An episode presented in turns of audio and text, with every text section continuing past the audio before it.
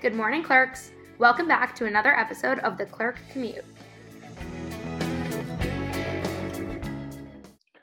Okay, welcome to our listeners today at the Clerk Commute. My name is Brendan, and this is my co host, Lauren. This podcast episode is centered around the specialty of anesthesia.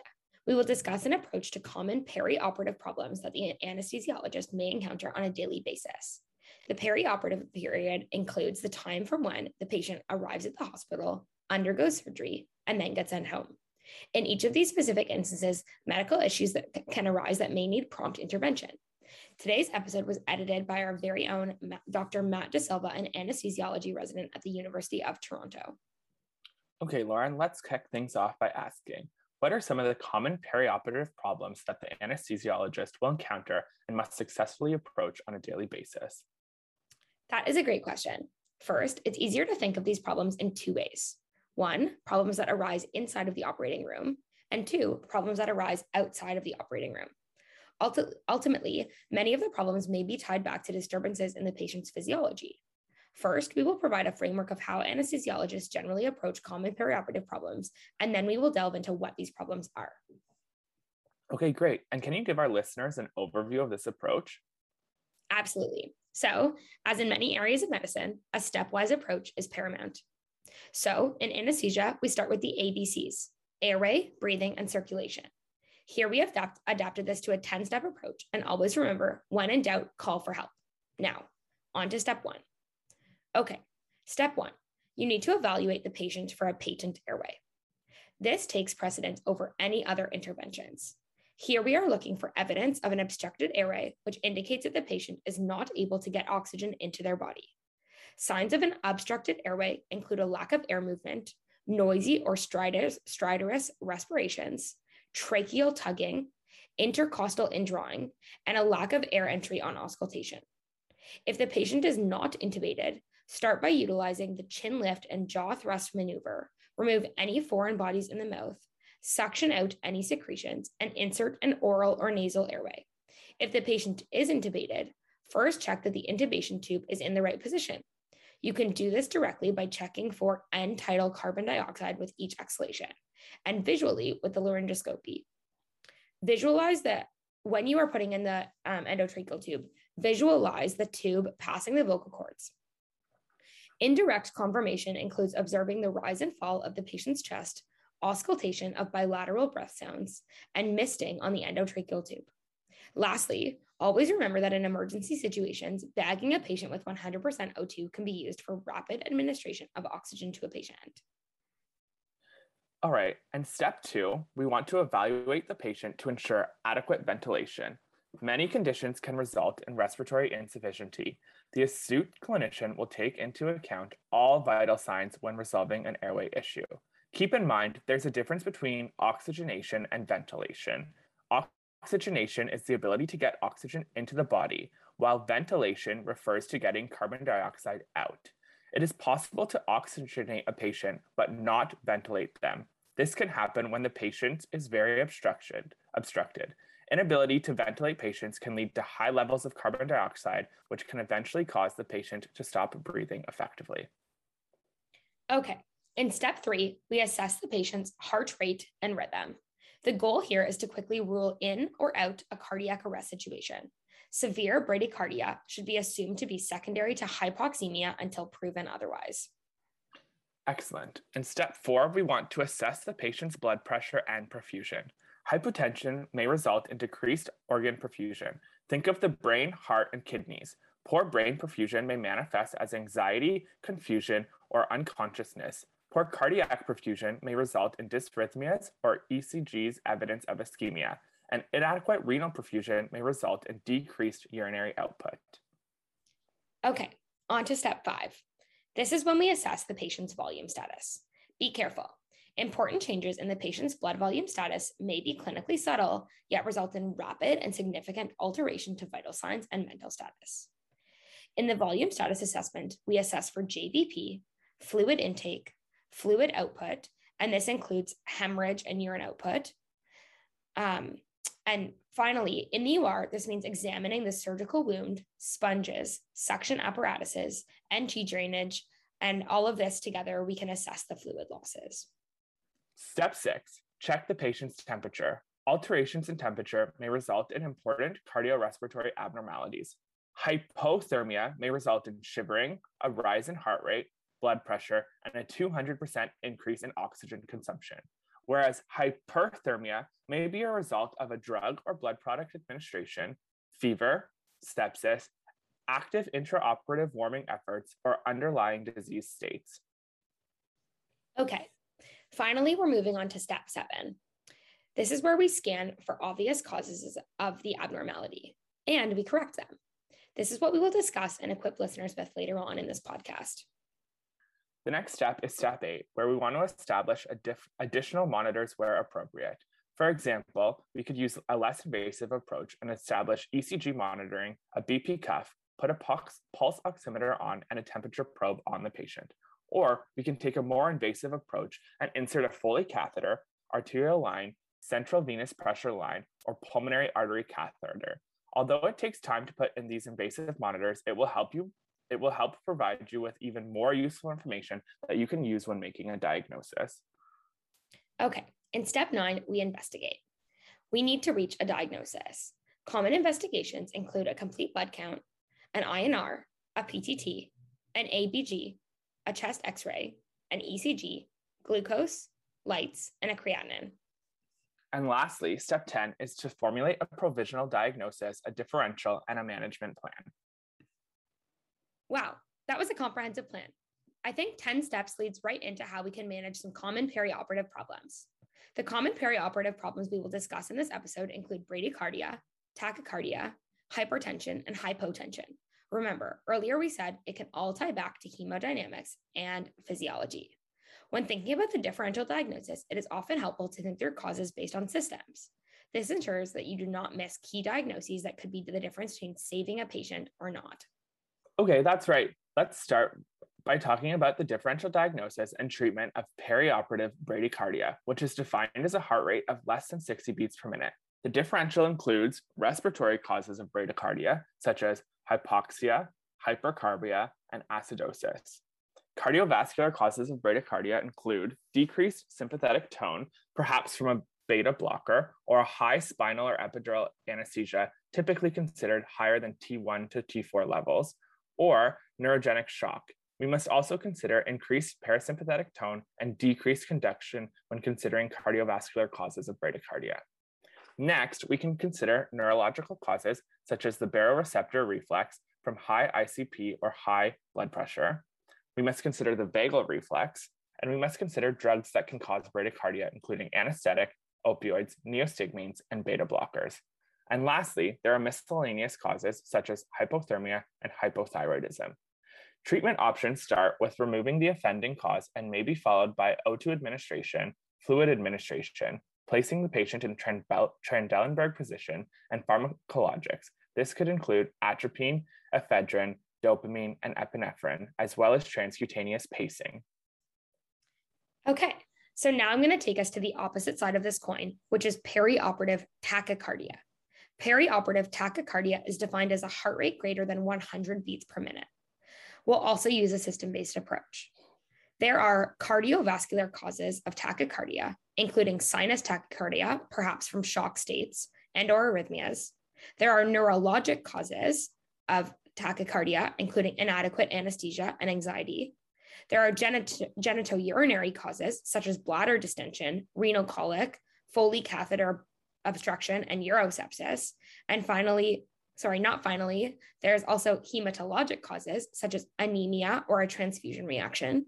There are endocrine causes such as a hypermetabolic state, perhaps in fever, sepsis, or other. Immune causes such as anaphylaxis, and finally, medication related causes such as atropine. Ultimately, treatment is directed at the underlying cause, so it is essential to follow a stepwise approach to formalize a differential and a management plan. So we've discussed changes in heart rate. Now let's discuss changes in blood pressure. First up is the differential in treatment of perioperative hypertension, defined as a blood pressure greater of 140 over 90. Again, we'll take a systems-based approach to our differential, starting with respiratory causes such as hypoxia or hypercarbia. Moving on, we can consider neurological causes such as pain, anxiety, inadequate analgesia, delirium, and increased intracranial pressure. Next, we can consider genitourinary causes such as renal disease, bladder distension, and pregnancy-induced hypertension. We will also consider endocrine causes such as hyperthyroidism, Cushing's disease, pheochromocy- pheochromocytoma, Conn's, malignant hypothermia, or malignant neuroleptic syndrome. And lastly, we consider medication-induced causes such as administ- administration of some medications that cause tachycardia can also cause hypertension. We can also consider withdrawal of these medications. Know what meds and substances the patients are taking can be helpful to identify medication-induced causes. Treatment is again directed at the cause of hypertension. Commonly, we start with examination to exclude reversible causes, for example, a full bladder or raised intracranial pressure. Then we want to optimize oxygenation and ventilation. Then we must consider sedation and may increase the depth of anesthesia, administer opioids and or a beta blocker. Vasodilators, an ACE inhibitor, or calcium channel blockers can also be considered at this time. Okay, and last but not least, we have hypotension. The purpose of the cardiopulmonary system is to deliver oxygen and nutrients to tissues. When tissue needs are not met, a state of shock ensues. We utilize blood pressure as a gross and indirect measure of organ perfusion. Causes of perioperative hypotension can be chunked into three major categories. One, related to decreased contractility. Two, decreased systematic vascular resistance. Or three, impaired venous return. Breaking it down into those, this is what I mean. In terms of decreased heart contractility, this may be a dose dependent consequence of an anesthetic agent, for example, propofol or benzodiazepines. It could be related to cardiac medications, including beta blockers or calcium channel blockers, or it can be related to cardiac dysfunction, thinking ischemia, infarction, or impaired, ventricular dysfunction. The treatment is again related to the cause, and here is aimed at decreasing the anesthetic depth, supporting contractility, treating arrhythmias, and treating ischemia. The second cause I, I, discussed about perioperative hypotension is decreased systematic vascular resistance. This can also be a result of anesthetic agents. Think other ones, including opioids, benzodiazepines, nitrates, and then back to calcium channel blockers and ACE inhibitors. This could be as a result of a sympathetic nerve block, think neuroaxial anesthesia. This could be the result of sepsis, anaphylaxis, profound hypoxia, and adrenal suppression. To treat this, we focus on decreasing anesthetic depth, decreasing the epidural infusion rate, treating actively with vasopressors, and volume expansion. Last but not least, we think of perioperative hypotension, which may be as a result of impaired venous return. A potential consequence of hypo, sorry, this could be a potential consequence of hypovolemia. Think about the patient's ongoing losses, like we discussed above. Venous pooling, think about neuroaxial anesthesia or histamine release. This could be due to IVC obstruction. Think about a pregnant patient with a gravid uterus, surgical retraction, or increased intra-abdominal pressure. And finally, this could be related to elevated central venous and intrathoracic pressure. Think about patients with PEEP, hyperinflation, tension pneumothorax, cardiac tamponade, and pulmonary embolism. The main goal in treatment here is to remove the mechanical obstruction impairing, impairing venous return, while subsequently focusing on volume expansion. Well, Lauren, this has been a lot of information on how to keep our patients safe and healthy in the OR. Really, we focused a lot on the management of a patient's hemodynamics. To finish this episode off, let's discuss two common problems patients experience post-operatively and that the astute clinician must be able to detect and manage effectively. Absolutely. What are those two problems? All right. Well, we'll talk about post-operative nausea and vomiting and post-operative agitation and delirium. Let's start with discussing post-operative nausea and vomiting, which is associated with significant healthcare costs and prolonged hospital stay. The only consistent independent patient-related risk factor for post-operative nausea and vomiting are female sex, non-smoking status, a history of previous post-operative nausea and vomiting, or a history of motion sickness. Other evidence-based factors include the administration of opioids or volatiles during the operation. The type of operation also matters as some are more prone to postoperative nausea and vomiting than others, such as middle ear surgery.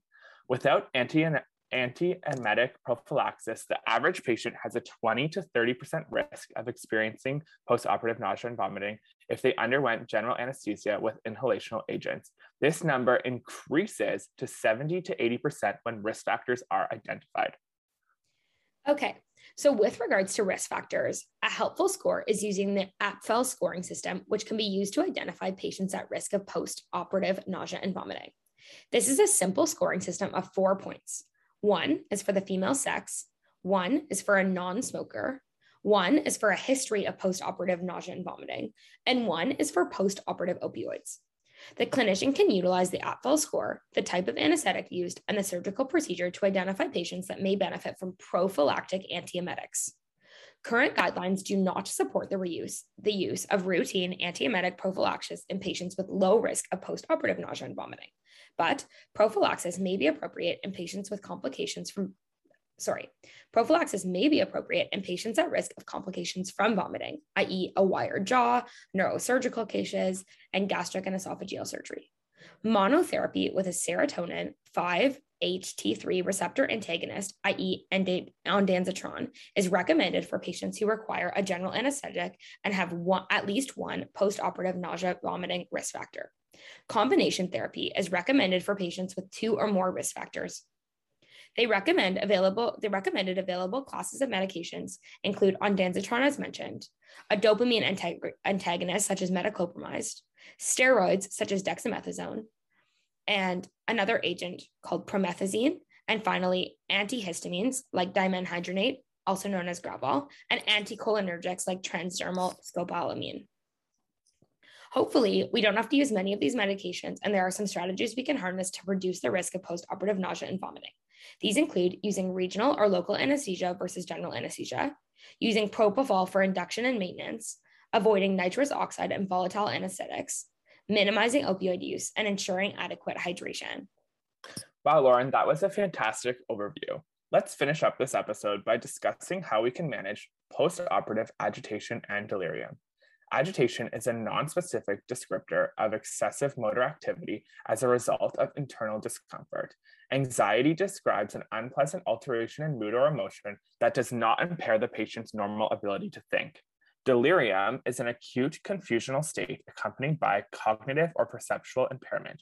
The diagnosis of delirium postoperatively or in the ICU can be made using the confusion assessment method or the CAM ICU method, when a patient is identified as having one, acute onset or fluctuating impairment in cognition, two, inattention, and three, disorganized thinking or an altered level of consciousness.